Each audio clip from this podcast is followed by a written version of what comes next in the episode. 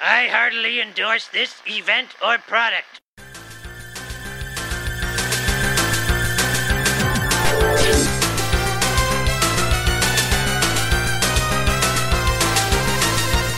Ahoy, hoy, everybody, and welcome to Talk to the Audience, where this is always death. I'm one of your hosts for this one, Bob Mackey, who is here with me today. Hey, it's Henry Gilbert. Homer as Krusty Truther. Ooh, we're in that gate right now. That gate is now opening. And yes, welcome to another episode of our monthly community podcast where we talk about uh, news that's happening in our world and in the Simpsons world, and then read some of your questions and comments from the Patreon. So, welcome. Yes, as you know, for 2020 and beyond, this is the final episode of the month for Talking Simpsons for the Patreon, and the first episode of the month of Talking Simpsons for the free feed. And uh, we're having a lot of fun this month, and our second month of quarantine. This is the safe space we're allowed to talk about quarantine in, and I was supposed to get married today. This very day we're recording this. We were going to spring that uh, on you as a crazy surprise, but yes, uh, it's true. Talking Simpsons was a long con to find me a wife, and that wife was going to be Nina Matsumoto. Unfortunately, I'm taking applications now. No, it didn't work no. out. No, no. Of course, I'm getting married again in the future, or for the first time in the future. No, it's uh, yeah. I uh, I would be on my first trip to Vancouver ever right now in uh, Yes. in a normal world. So I want all your pity. Give it, give it to me. Uh, no, I, I feel bad for Bob. This has been a behind the scenes thing uh, going through this entire time uh, where we've been so productive in this uh, quarantine time, but also like it just sucks the whole time watching it. Slowly, I'm so desperately lonely. uh, I, but I still, as much as I want to hug Bob and comfort him, we have to keep our distance. It's true, Yes, uh, yeah. but yes, uh, I mean, I've we survived so far through. Uh, I counted, I think, 41 days of quarantine. Wow. Since it started March 17th for the Bay Area, at least. Mm-hmm. So uh, we've made it this far, and it feels like time. It was just you know went by in a blink, but we've recorded like a thousand podcasts. We really have. Like Yeah. I'm, I'm. We're both currently living in June with podcasts. It's, it's actually we're so far ahead. It makes me sometimes almost forget to post something in April because I'm like I'm in June now. Baby. Yeah, and we recorded uh, nine of the Talking Mission Hills now. So uh, Yes, most of those were recorded in April, and we do warn you when they uh, we say relevant things to that time period. Yes, yeah. So I mean, on a, on a future one, please. I don't think Mission Hill, but please don't groan too much at our Tiger King talk when you hear it in June because you're like, oh, Tiger King, that was a million years ago. I think people are itching to hear us talk about Tiger King, but you will Mm. on one episode of Talking Mission Hill in the future. I forget which one. Uh, but uh, but it's been a fun month at home at least. But uh, yeah, I again I am I'm sorry for you and also you know friend of the show, my pal Nina Matsumoto. Yes, we're hanging in there. We hang out every night online in video games, and we uh, illegally stream things to each other, sticking it to the man. Yeah, that's uh, well. I mean, it's it's Hulu's fault for not being in Canada. I say. Exactly. Uh, let's talk about news in the Simpsons world. So, a uh, silver lining to this horrible dark cloud we're living under is that finally, at the end of May, we will finally have four by three Simpsons in their correct aspect ratio, and I couldn't be happier. Yeah, Disney finally went on the record and said like by the end of May we'll do it. It'll be in four three, and it's just like uh, it's still so wrong. It just feels so wrong to me watching it in that crappy widescreenified version on Disney Plus. Like I, this also was when I realized I. Uh, misplaced some DVDs and had far fewer Simpsons DVDs than I thought because like I uh, I wanted to watch I I hate doing notes on a widescreen version. I try to Oh, never do it. And you know, for season 1 and season 10, the most recent ones, I was of course using my DVDs. Here we come to season 11, I pull my box off the shelf. I don't have disc 1 in the case. I don't know where I Who stole it. disc one? Uh, I mean, I was careless with my DVDs and I moved. Maybe it's like in a PS2 somewhere in a yeah, landfill. Ooh, yep, yeah. Or my, I had, uh, I, in a landfill somewhere is a debug PS2. I just like, I never Oh. gave back to somebody. I've got like a yeah. 300 pound debug PS3 in my closet Oh, from One Up. Yeah. nice, Nice. If But, I ever want to drag that out, it's the George Foreman girl one, of uh, course. of course. Oh man, you'd make some big money selling those. there are so many but- ports on the back of that thing. I don't even know what half of them are. Uh, but yeah, so I had to to buy my I had to re-buy DVDs, and let me tell you, yeah, I thought those DVDs would be super available everywhere, but at least in new, I think Disney is holding them back. Like I think Disney doesn't want people to buy those non-Disney approved extras that are on all those hmm. DVDs. So they're actually kind of out of print. If you wanted to buy season 11 brand new shrink wrapped on Amazon, a lot of people are just charging 50 bucks for it. Like it's like toilet paper.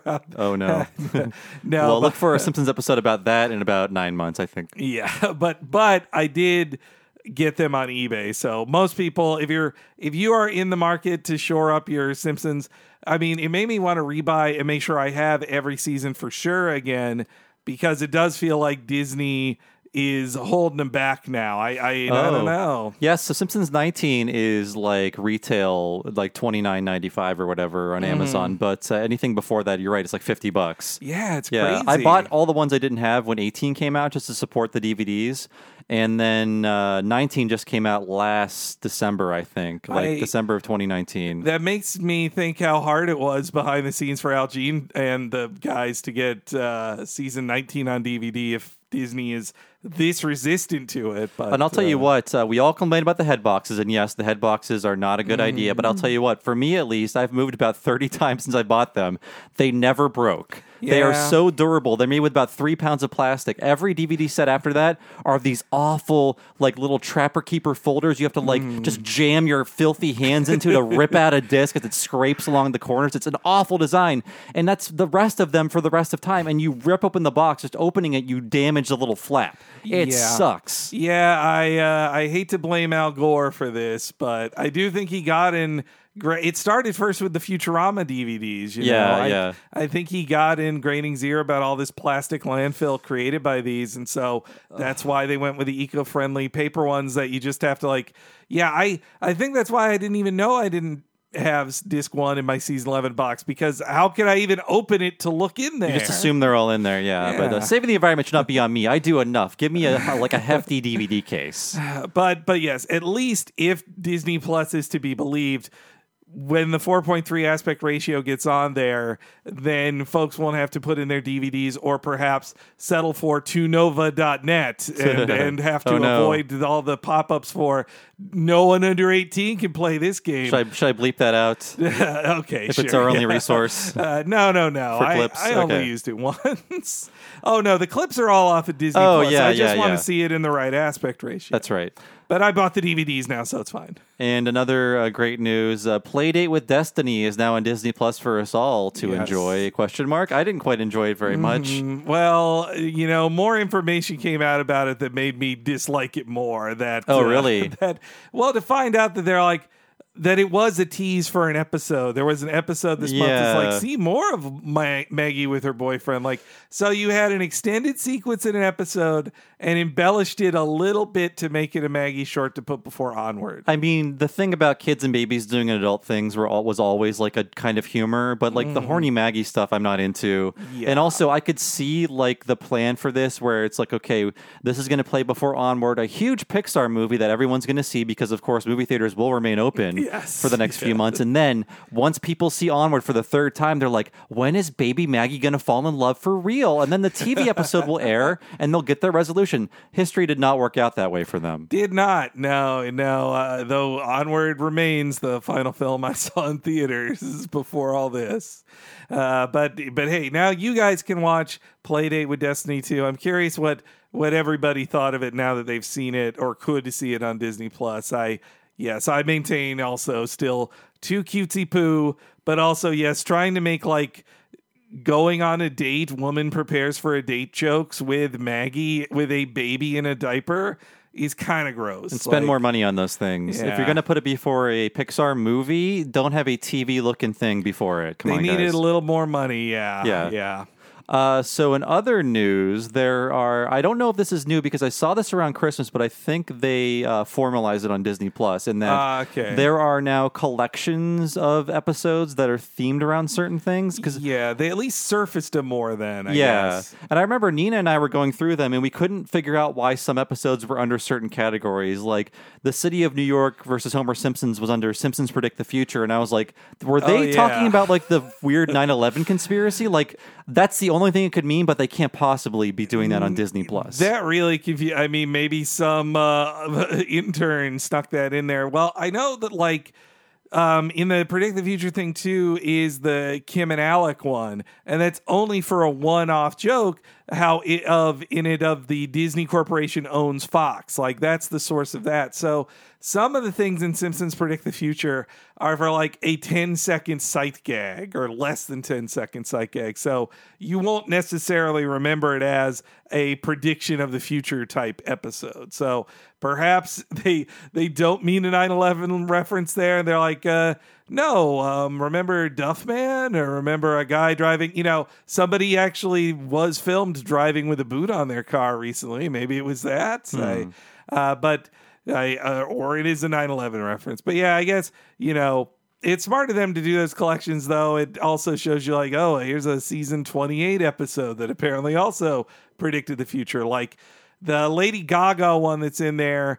they make a joke about her doing a Super Bowl halftime show, and then two years later, she did the Super Bowl halftime show. I don't know if Bart to the Future is part of that uh, Simpsons Predict the Future collection. that seems to avoid Donald Trump, then I suppose. Yeah, yeah. But, uh, Let's uh, move on. So there's a new interview on the AV Club with one Alfred Jean. yes, Talking about uh, the state of the show today, working from home, and so on. And it does seem like animated shows are the healthiest shows right now. Yeah. Because people can really do a ton of this remotely, including voice acting. Like I saw Yeardley Smith tweeting a few weeks ago, I just did my first like voice acting from home. Wow, Yeah. I didn't see that. That's pretty cool. And a lot of the actors like Julie Kavner and Harry Shearer have been doing that for like a decade Mm-hmm. plus. So it's nothing new for a lot of these people. when I was reading that interview and he was talking about their work setup now, it made me feel 10 times luckier that we got to go to that table read. Like, yeah. there may never be another table read in that way. Uh, again, Yeah, I bet you they'll think like, yeah, why are we meeting like this? I mean, it's tradition, sure, but this would be much easier if we just all were in a Zoom meeting together. Well, I think in a post quarantine world, as I imagine it, I think a lot of companies will be asking themselves, like, wait, why do we have this office? Why do we do all this? Why do we Like, have employees? Well, that too. Yes, yeah. Yeah. But so so I don't know. Maybe they'll never go back to that stinky writers' room again. It'll- My my vow to our listeners is I have never zoomed to date, and I will never zoom uh, we- unless it's for money. Yes, yeah. We might be zooming soon, actually. Oh, for- in a way Oh, for money. I guess I have to zoom, but it's it's for the best. It's not But, our uh, choice to zoom, but uh, we're guests, so we must. And that's all the teasing I'll do right there. But that interview with Jean um, is interesting. I did like hearing him update on how they're working right now, and I also liked him, you know, comment on the aspect ratio coming back. He had a fun thing to say of like, we listened to our fans. They wanted more DVDs with commentary. We, we did it. They wanted aspect ratio. We got it done. Uh, though, I mean, he also that's where he gave all the details about the how the short is just tying into a new episode and on top of that like he definitely still is the usual defensiveness he has when he gets the obvious like if i'm Al Jean and i kept getting questions in interviews like i know this is what you've been working on for the last 20 years but wasn't it great 30 years ago and this sucks like I mean, we get the same, we get similar questions. I'm sure Al Jean has been getting for the past 20 years. Like, so you guys going to quit? Yeah. Like, uh, no. I, I very much enjoy podcasting, and the money as well is very nice. uh, Jean Jean has a good cover of just going like, well, we did just win. Win. I almost did Al Jean. well, you see, I am. but but he did like say we just won the Emmy for best animated uh, thing. So if if our standards have gone down, then the Emmys has too, hasn't it? Like uh, also, as a comic book fan, I did really like his. Uh, co- comparing himself to Steve Ditko, the co-creator of Spider-Man, how he said like, you know, he's he, he says basically how can we compare to something you saw when you were 10 like how can anything new on the simpsons compare to what you saw when you were a kid and it was all new to you. Like he's a big comic book fan al Jean is. He grew up reading steve ditko's original spider-mans when they were new and he's like that was how can any artist for him compare to the originator on Spider-Man comics? So that's kind of how he's feeling that that way. Though he is certainly not Steve Ditko, and that Steve Ditko quit after like five years and never came back. Yeah, instead of just hanging around. But Al uh, Jean is more the Stan Lee. I'd Yes, say. yes, he's he's quickly becoming one. I'm sure he'll show up in cameos in like 20 years on the show.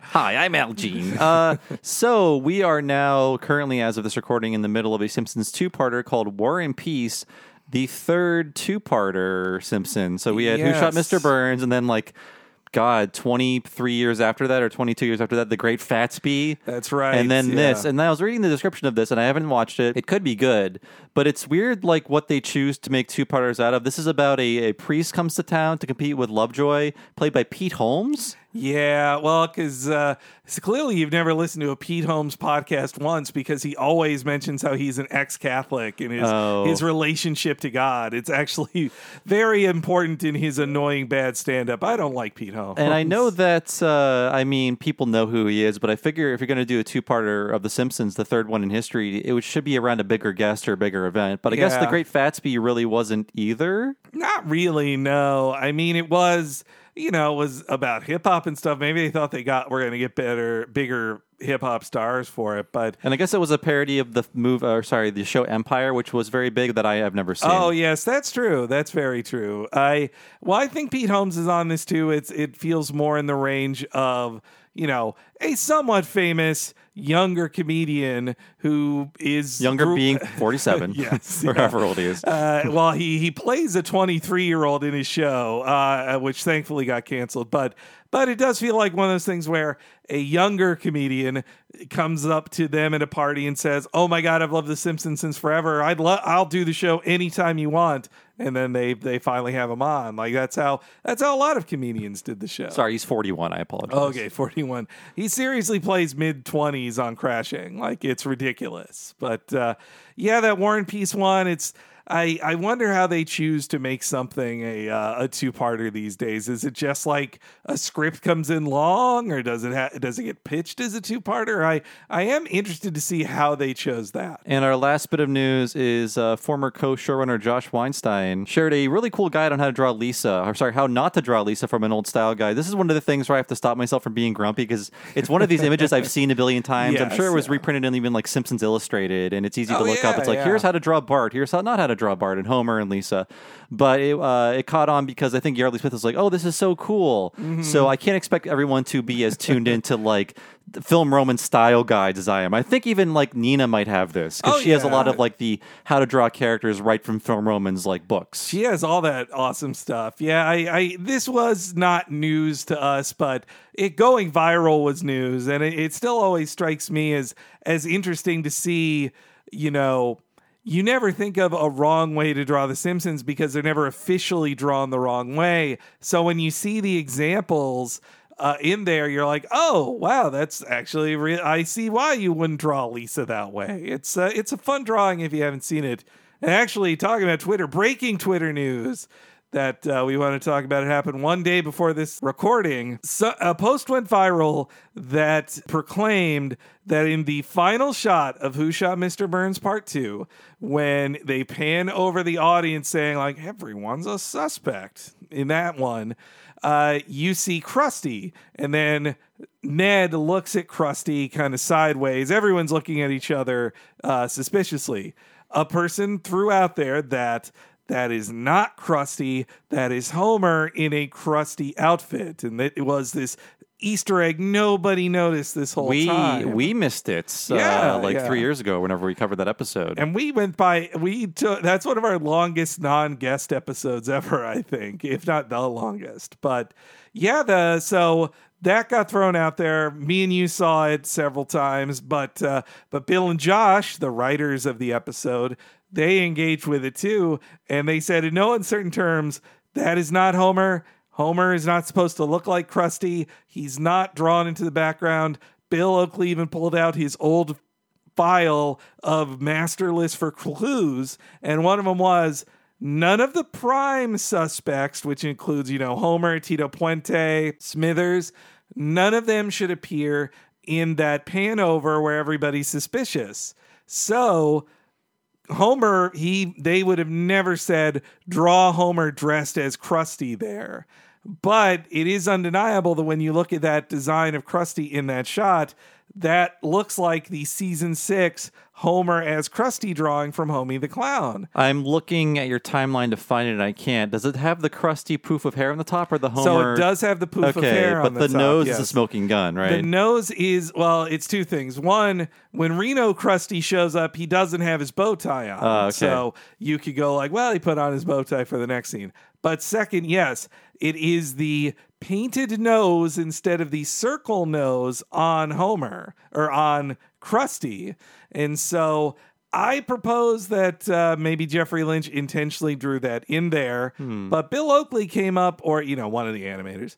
Uh, but Bill Oakley brought up, I think, a more believable uh, excuse for it that overseas they drew that scene with Homer there and they were told to do a retake because Homer's not supposed to be there. And so when they draw in Krusty, they just draw over the Homer to make it easier to reanimate, then draw the model of Krusty, which is different in certain ways from Homer. And somebody who's done a lot of retakes like Bill, uh, he would know like common mistakes or common Yeah. like cheaper fixes that overseas studios will do. Yeah, so if you see people out there going, "Oh, hey, see this secret Easter egg from uh, Who Shot Mr. Burns Part One?" It is not an intended Easter egg. It uh, it it was probably a mistake, or one of someone on the animation side added an extra joke to it that Homer uh, is dressed as Krusty. Maybe it was secretly David Mirkin, Mm. who was always a little stinker about that uh, murder mystery. Well, so this one I threw out to Bill and Josh, and they didn't have a reply to because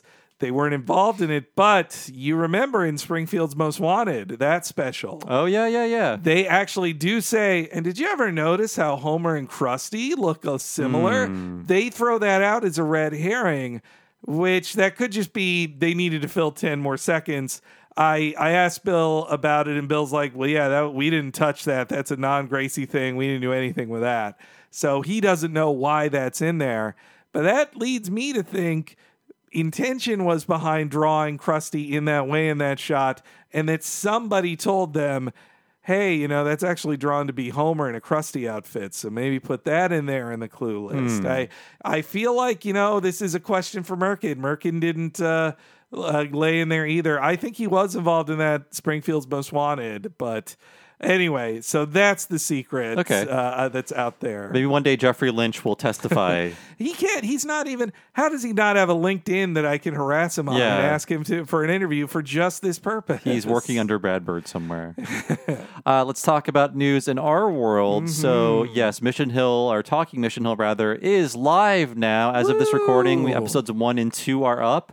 And then, of course, there'll be a new one every Friday until we're out of episodes by like mid July, I'm guessing, probably. Yeah, yeah, yeah, Something like that. Uh, it's thirteen. Well, it's thirteen broadcast episodes and then some extras. So Yes. yeah, I'd, I'd say till July. And uh, thanks, thanks everybody that signed up for it. I uh, I think we're at a record high on Patreon. I do believe we are. Yeah. yeah, you're right. And- Always nice to see everyone coming out to support us. Mhm. And uh, and me and Bob have not been Andy French style slackers. We have been Oh, no. Kevin French style uh, Type A personalities. I've on been blinging and blonging every morning and night. Yeah, no, Bob. Bob is. uh, taken the charge on Aw. these and done such a great job. Thank you. Yeah, it's uh, We're all working very, very hard because that- that's all we can do now. yes, And then when it's time to not work, I'm getting I'm getting the hell out of here, buddy. you're never coming back I'm going Canada. to Hawaii if it's safe. That's one of the plans. Uh, well, that's uh, you know you can hang out with all the lepers on the leper Hmm. I don't want any of the leper islands, just the good ones. Uh, let's talk about our schedule for what a cartoon for next month. Yes. So the first week will be us revisiting a series we've done before. So we're going to be doing the eighth season of Beavis and Butthead, the 2011 reboot. That's excellent. Very, very sad they didn't make more, but there are like 20 shorts from that, or 22 shorts, however many. We're going to be doing two of those shorts for What a Cartoon. Those shorts are going to be Doomsday and Dumb Design. So those are the two Beavis and Butthead shorts from the 2011 run. I don't know where to find them now, but I'm sure they're accessible somewhere online. Oh, I, I did a tiny bit of looking into it. It used to be they'd be streaming on the MTV website, no more. Yeah. Uh, but you can. It was released on Blu-ray. You could buy the Blu-ray on Oh. Amazon. Uh, They just released those episodes on Blu-ray. yeah, I think so. It's called like season. I think it's called Volume Four, but it's season eight. Uh, so if you Yeah. go to Amazon as well, I believe it's called Volume Four on there, maybe season eight. But the episodes are in there too to buy digitally on Amazon. Oh, cool, too, if cool. you want that. And uh, when you see the schedule up on the Patreon website, there's links in there to, to where to find them Yes, on yes. Amazon at least. I'm well. using my torrented versions from nine years ago because I could not buy them. I had to like just steal them online, but I will check out that Blu-ray. I mean, MTV doesn't want you to see them Or Like, anything. Yeah, no, they. I don't even know what they are anymore. uh, yeah, that's actually what we talk a lot about on an upcoming Mission Hill episode.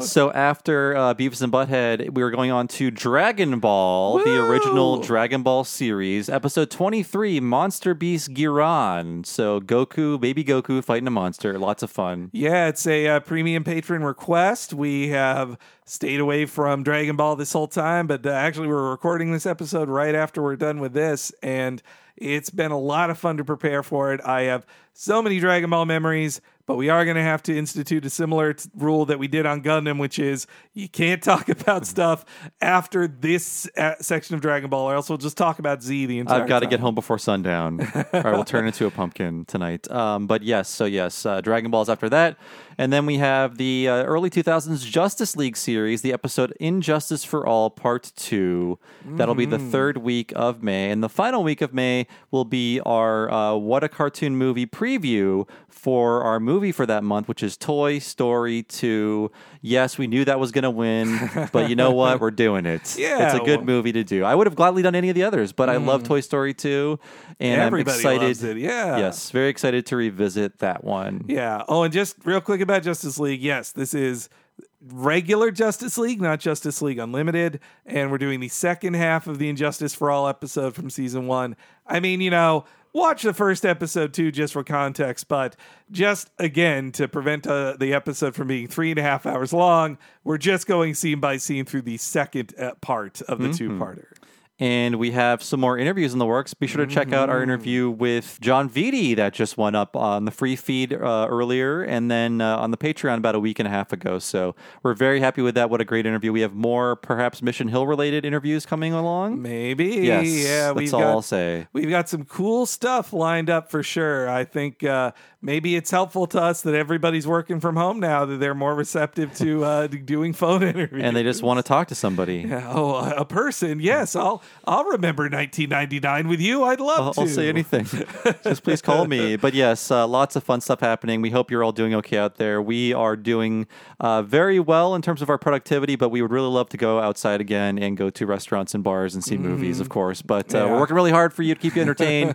and I'm I've been like subscribing to new podcasts too. I've I've like subscribed to like two more Patreons since this all started, just to Oh, wow. like get more content. Yeah, you know, I think I signed up for a couple. T- I I had been, uh, you know, enjoying Gayest episode ever on and off, but you've been telling me the the recent ones were really great, so I, I signed up for that uh, Patreon to fil- hear the hear the full things. Their recent one about the King of the Hill gay radio episode was oh, really great. I haven't heard Yeah. that one yet. But yes, I'm not a hypocrite. I live off of Patreon, but I also subscribe to like 12 of them. Yeah, yeah. Because I think this is the only way to live. the only real job is making podcasts. I think it really is like If you're a content creator. at least a hundred a month I spend on Patreon. Me too. Yeah, yeah. Let's move on to questions for Talking Simpsons. The first episode is part of our season one revisit, Homer's Night Out. And Brian Horton says uh, a $2 functioning spy camera would be possible in the early 90s.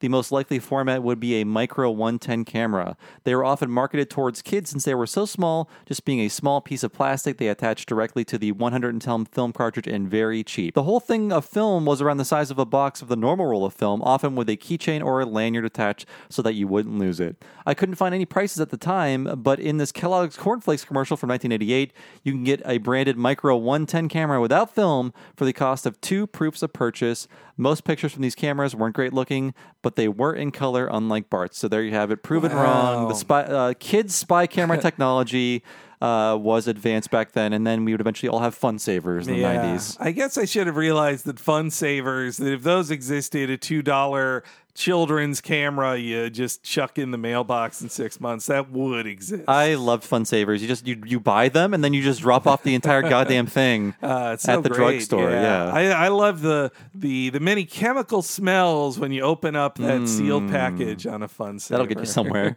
Uh, so yeah, sorry, Henry, go ahead. Oh yes, uh, Mr. Neal said about this episode. Oh no, I'm about to go way off topic.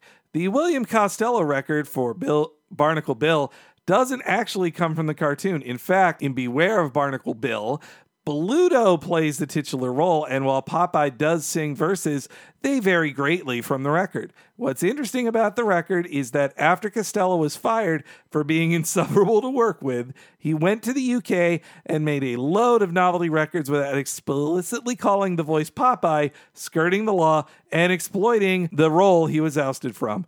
To be fair, he did the voice long before the Popeye cartoons as part of his vaudeville act and as Gus Gorilla on the Lost Betty Boop radio program. Most of note, on one of these he sings the merry-go-round broke down, or the theme to Looney Tunes. Which wow, I gotta That's look that up. To That's, hear, uh, to hear Popeye sing that. The Popeye voice is great, and it's a voice born in the late 19th century. There's no one that sounds like that. Even imitators can't do the Popeye voice. yeah, Billy. West, really, really, really close. He's really good, and that is because Billy West tortures himself to be as much like his voice acting heroes as possible. And I mean, Dave Coulier's pff, he can't compare. Oh god, he would do that constantly on that goddamn TV show. that and Bullwinkle, like like these six year olds knew what it was. I he got away with that stuff. Yeah. I I think he also professionally did Popeye a couple times. I believe he's he, I believe he's Popeye on Popeye and Son. That's not uh, Maurice LaMarche.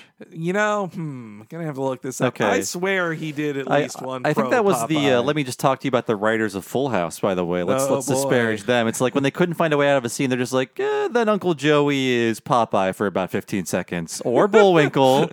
uh, that's about all he could get away with. Uh, but are you looking it up? Yes, Is let it me Maurice look LaMarche? this up here. Okay, I'll tell you how I got mixed up. It was yes, that it was him in in Popeye and Son. He only voiced Popeye in uh, Robot Chicken appearances. Okay. so they'd hire him to do him on Robot Chicken. Apologies.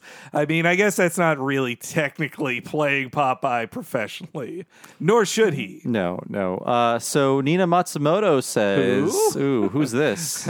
Hello. I give kudos to the writers for trying to deliver some kind of feminist message, but Homer's speech at the end is one of my pet peeves. The insinuation that you should respect women because they are wives, mothers, daughters, whatever."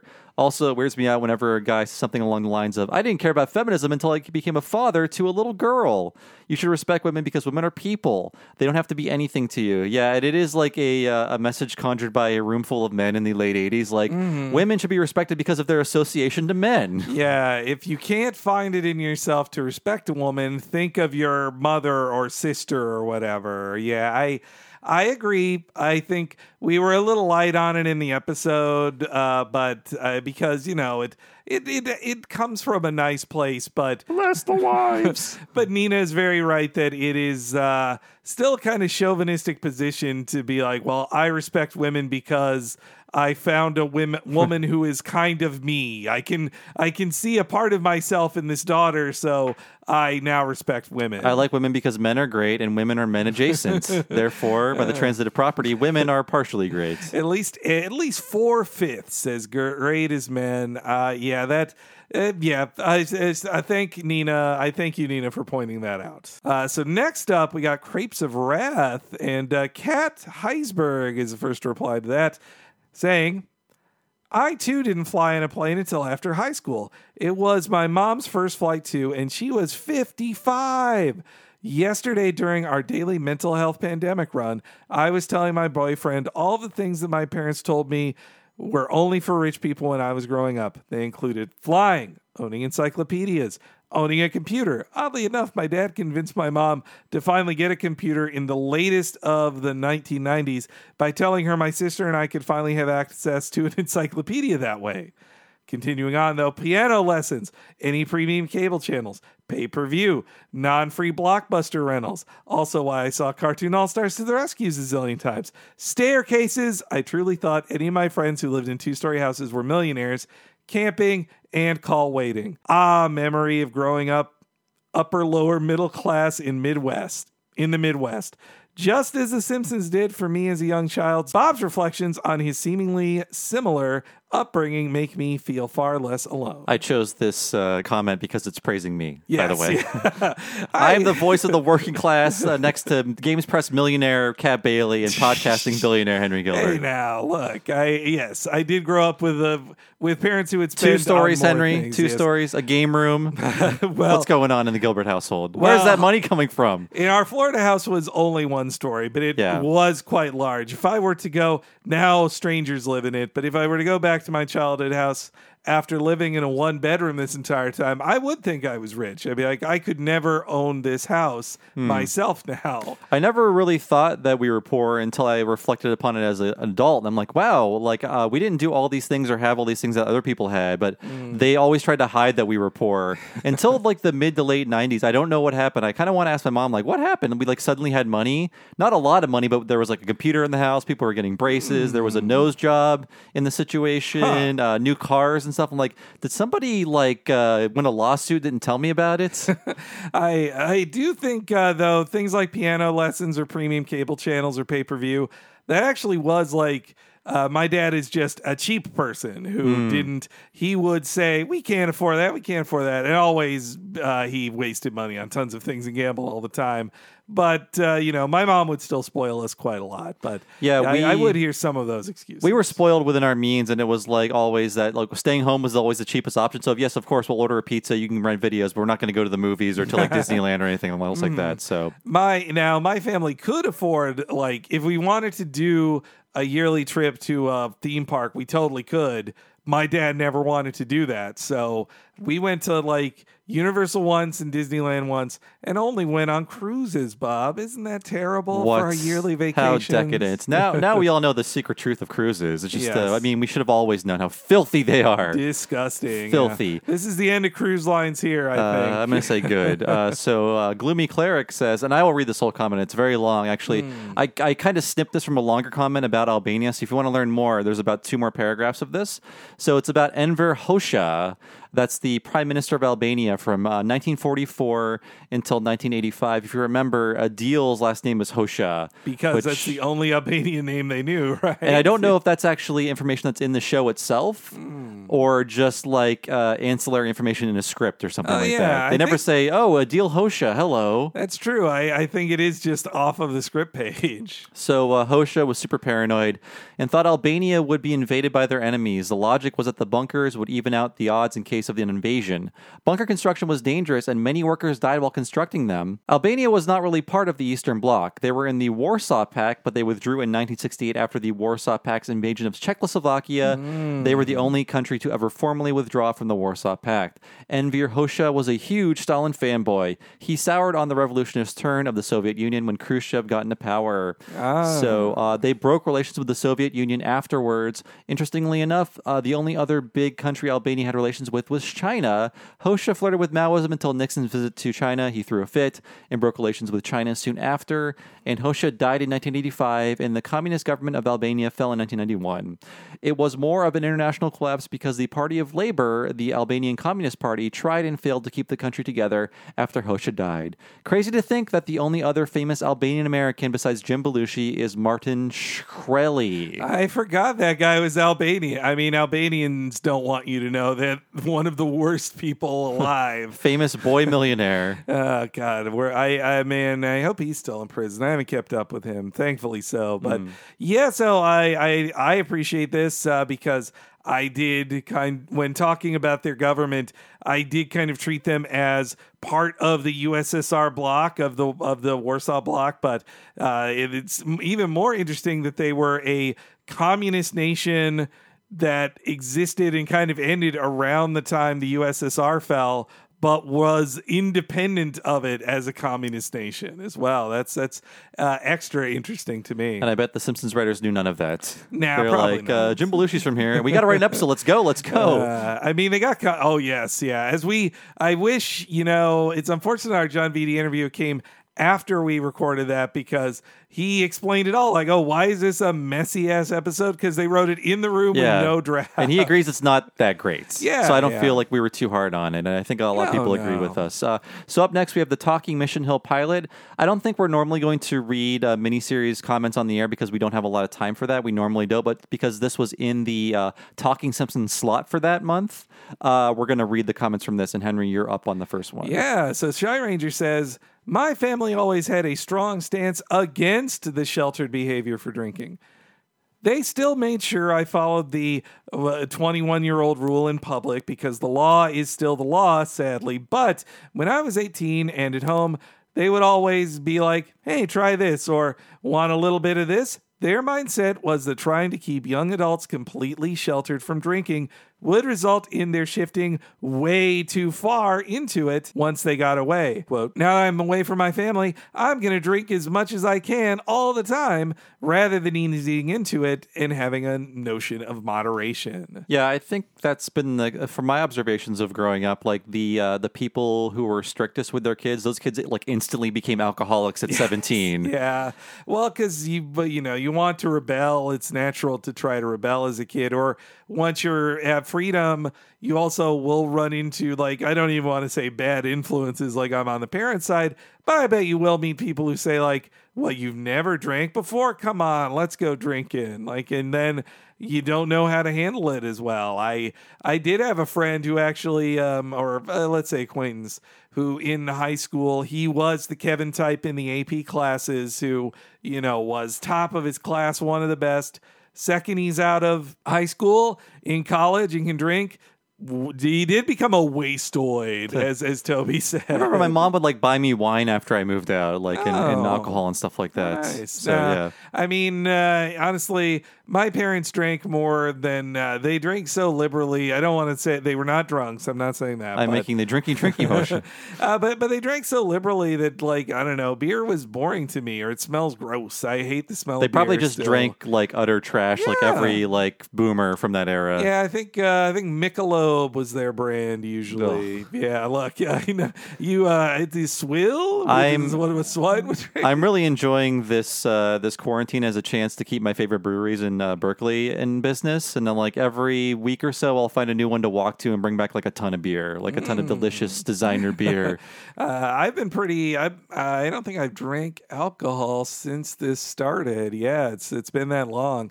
Probably the last time I drank alcohol, if it was not us going. Oh no, it was the last time Cat was here on the day the axe fell Oh, on our right. recording. We had there was beer here, right? Uh, yeah, on the Crepes of Wrath recording, I, I I broke out the last of the beers. Uh, Also, every time I go to the grocery store during this, I buy a new bottle of hard liquor. I usually only have one in my house, and I'll just like slowly sip over that over like the course of a week. It'd be gone, but now I have like eight bottles of hard liquor. So I'm building a bar. In the future, I will get to party with that liquor. boy, you But, should uh, you should get one of those Mad Men style like uh, office drinking. Uh, the, my apartment is getting weird inside already. okay, I'm looking. Lots of tiny improvements because it's like my little prison cell, and I gotta spruce it up as much as possible. I brought a. I bought a drill and a drill brush for uh, for Hmm. industrial cleaning of my shower, and it's looking a lot better. I bought a blackout curtain, Ooh, and I bought a jigger for pouring shots. oh, hey, that's Yes. nice. And some other fun. Yes, uh, isn't our, aren't our lives exciting?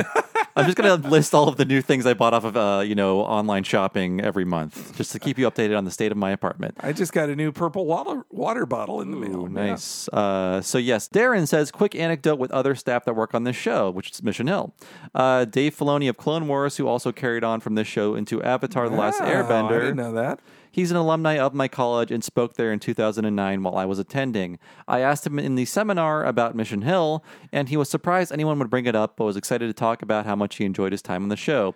I believe it's been a while. He mentioned being involved in storyboarding the opening credits. So, oh, that's really yeah. cool. I didn't know that about Filoni. Damn, because well, we only have been really talking about the directors, uh, but wow, it's uh, this really was the training ground for Avatar: The Last Airbender staff. Everybody, it seemingly, except for Bill and Josh. yeah, except for Bill and Josh, they were well, They probably still have that Castle Rock contract, I'm guessing. Yeah, yeah. Well, even so, like they wouldn't um, to work on a Nick show. They'd probably have to leave the writers' union. I don't. I would bet at least in the mid two thousands, Nickelodeon wasn't working with with the WGA WGA. So up next we have what a cartoon questions, and our first ones are about the non-cartoon, The Adventures of Pete and Pete. Uh, that was so much fun to do, and again, every year we'll do one non-cartoon cartoon. But Henry, you're up for the first uh, comment here. Yeah, it's uh, not so much an April Fool anymore, I suppose, but uh, it's an April 1st, uh, early April uh, tradition now.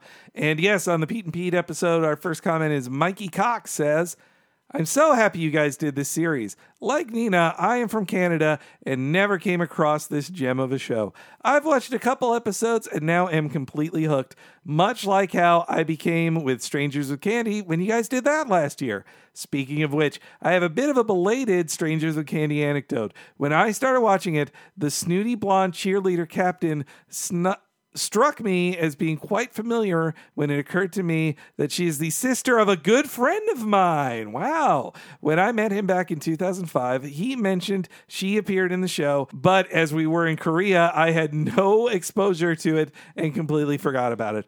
I'm only I'm one of those people who has never met anyone famous, so now it's pretty neat to say that, at the very least, I've hung out with and got drunk with someone who was on Strangers with Candy. So, I wow. can't say that for myself, so I'm I'm jealous. I did interview Alan Tudyk once, and he was on two Uh. episodes of that show, but I think that's the closest to Strangers with Candy I've got. Did you ask him about that? I can't remember. Uh, y- not so. This uh, this was on a tough night at San Diego Comic Con at Fandom. This was before you started working there. Sounded terrible. It's completely understaffed. You were sharing Uh, Yep. passes. Yep. There's yeah. a drug dealer in your hotel room. Uh, so it was a hot night, and I had to go straight from a panel to the party. And of course, I can't just enjoy the party. I have to interview the celebrities when they show up.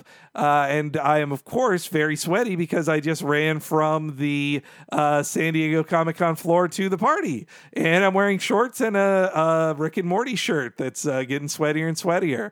But it is, of course, the Comic Con exclusive one I got of them taking pictures with their gerbil anus. I, I have that one. I think you might have gotten me one. It's uh, it's a quality shirt. But so when I got to interview people, uh, Nathan Nathan Drake himself, uh, I almost said Nathan Fillion, but Nathan Nolan Drake, North? Nolan North, he really liked my Rick and Morty shirt because he is a cast member of Rick and Morty. Uh, But then Nathan Fillion and Alan Tudyk came together, and I interviewed them. And Alan Tudyk. Uh, I had to keep on the topics because he's like, no, no, he's here for this to ask about this.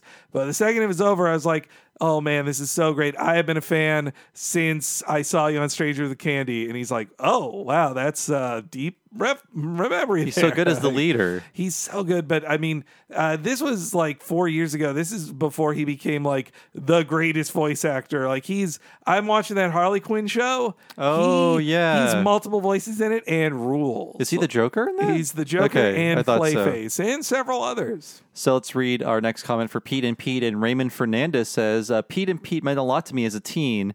I am directly in between the brothers' ages, so I could still see the perspective of both brothers. I also live in the Hudson River Valley of New York, and the show being filmed in North Jersey, only 30 minutes from where I lived, made the show feel very familiar to me because the neighborhoods look like neighborhoods I saw growing up. Also, a bit of a correction Nyack is not in Jersey, it is in Rockland County, New York. I was actually born in Nyack Hospital, which is on the western bank of the Hudson River, and you can see Sleepy and you can see Sleepy Hollow, New York, on the East Bank from the hospital. So, all of Oh, you how Nyack nice. heads, I apologize.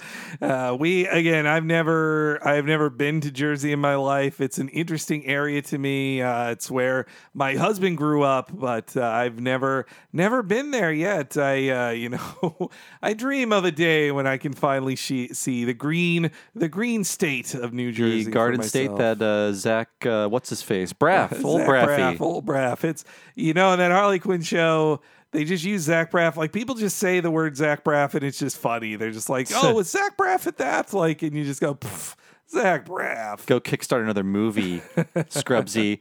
Uh, up next, we have our famous Cartoon All Stars to the Rescue podcast, Henry. Mm, yes, quite a fun 420.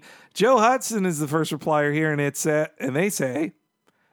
Because of the crossover, I have at times been tempted to show this to my kids, who, despite being five and three, are familiar with most of these characters. After reintroducing myself to it, though, I'm a firm no.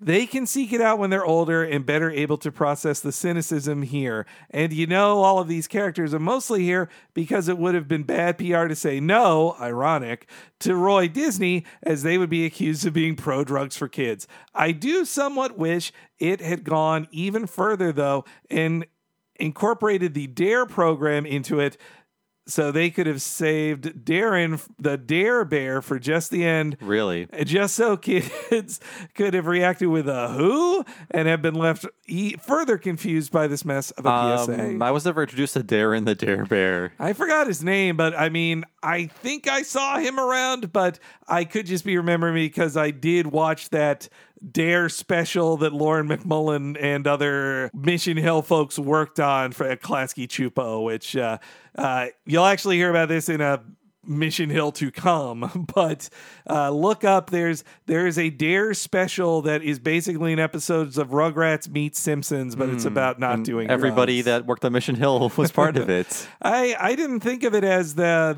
uh, cartoon All Stars to the rescue though, as being like guys bullied by Roy Disney into doing it. But yeah, I guess it is like, why do you say no to doing a drug PSA for the government and Roy Disney? You're going to make a lot of enemies that way.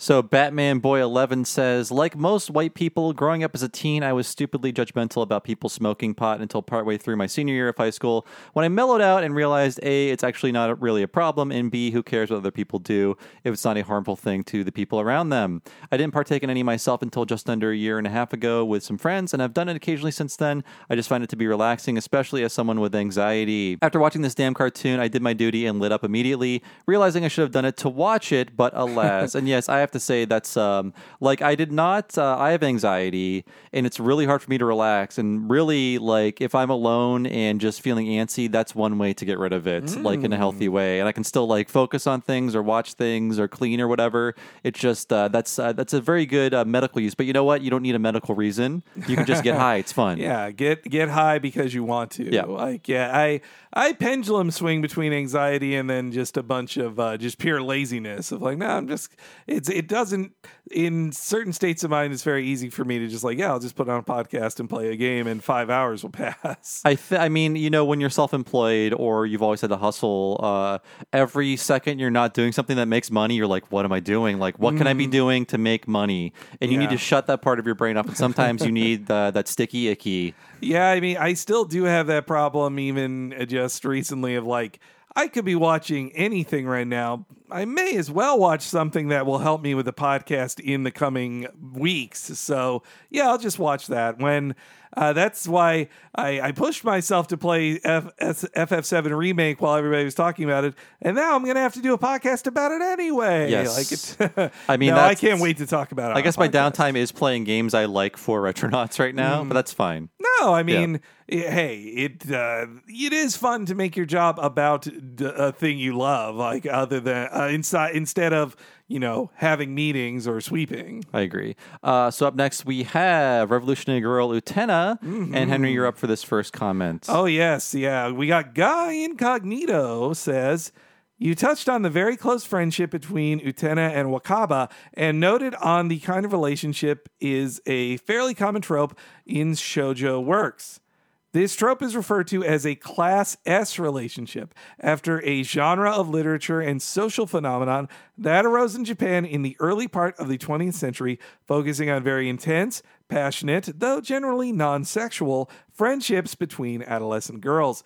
As noted on the episode, Class S relationships then, and largely now, though social views on homosexuality are changing, were viewed as an adolescent phase that girls were expected to grow out of as they became women and, women and entered society. The Class S genre was influenced by the introduction of the introduction of adolescent girl-focused literature from the West, such as Little Women and A Little Princess, the creation and rapid spread of then novel all girls schools in Japan, and the newly formed all female musical theater group, the Takarazuka Revue, in which women played all the roles in their production, and whose actresses inspired adoration and love letters from female fans to the point that it became a scandal in the 1920s. Over time, the genre would serve as an influence to shoujo, wor- shoujo works in general and to Yuri works in particular. So, thank you. That That's uh, some uh, much needed context, I think, to like the queer themes in that uh, show. Yeah, yeah, and for so many other uh, countless manga and, and anime I've seen before as well. That's you know, I I had guessed at some of these things, but I didn't realize how core it was in you know um, modern Japanese history, like from the 1900s onward, especially the the influence of you know Western works. It's it's something that's always uh, that's very interesting to me in general about Japan with like what Western works are famous there as opposed to here because you know you can count on them to have heard of Anne of Green Gables like we would have, but like Dog of Flanders. Not even very well known in like in England, even which is where Flanders. it's from. But Japan loves Dog of Flanders, like, and uh, it, you know, a little uh, Little Women too. That that is a very similar style of intense female friendships. That though they're all sisters in it, but when you watch the movie now, when I watched the most recent movie, I was like, why isn't Jo just gay? Like she Hmm. she had herself a girlfriend then, but obviously in the society they were in then, they they really could. I heard that movie is good. Those women are little. It's it's a really good movie. I hope you haven't had one aspect of it spoiled for you because I'd like you to be surprised. Well, I know, I know it. the the secret guy who's in it. Ah man, Yeah. it's that's that's the only thing great- anyone ever said. Well, that's too bad. I Yeah. was surprised by it when that guy turned a corner, and I was like, "What? What?" Though then it Hmm. God took me, damn it. then it took me out of it because I was like, "Oh, that guy's in here." Uh, right, let's not anyway, ruin it. yes. Uh, so last we have the SpongeBob SquarePants movie. And uh, Luis Ramirez says, while listening to the podcast, Bob and Henry debated the canonical status of the movie in relation to the series, but Stephen Hillenburg, before he passed away, said that the movie was chronologically set at the very end of the SpongeBob show, probably to account for the fact that the show would end up continuing past the third season against his wishes.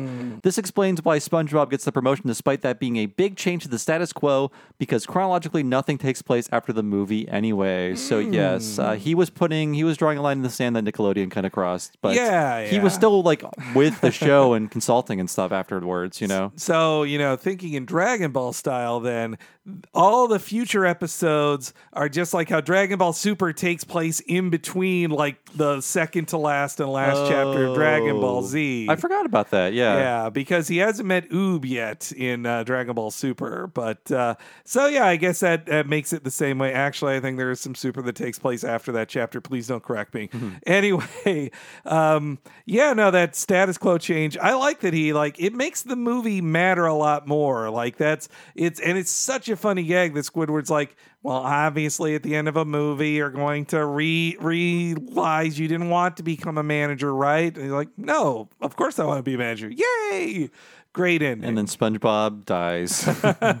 Hey, probably chimney sweeping. I Yes. think that's he got full of soot. He got full of soot. so we have one final comment uh, from Shy Ranger. Henry, please take that one. Yes. So there are some complaints about the later years of SpongeBob episodes, and luckily the few I've seen were not who ruined, but rather just how the show overall progressed in the later years.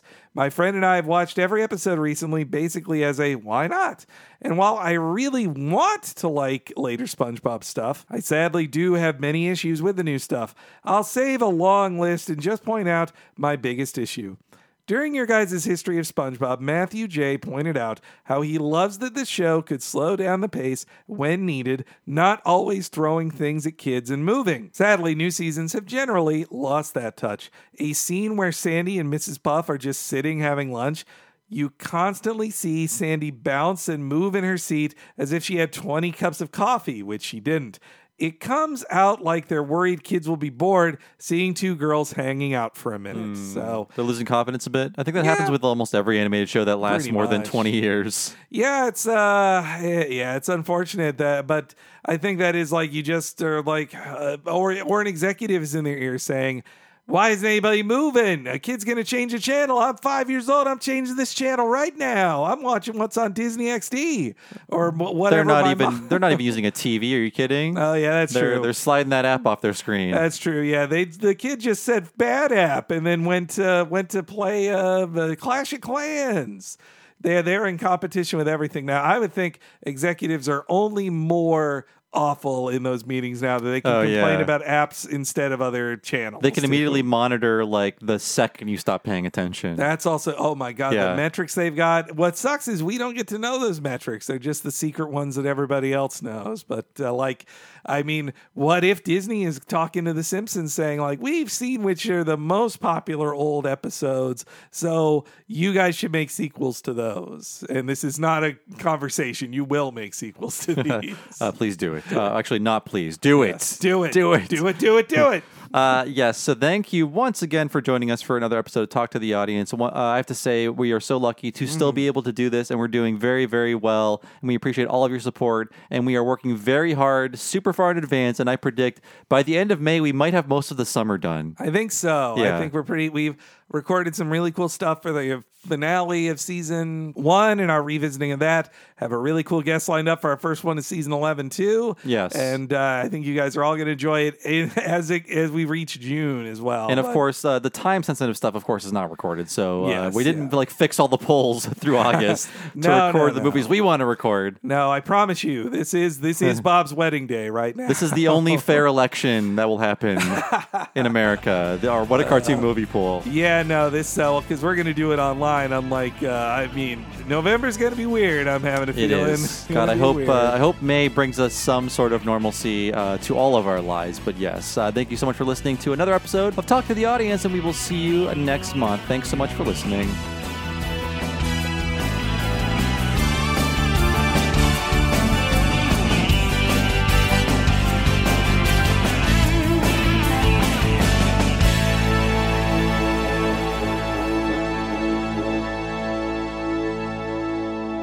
Wow, infotainment.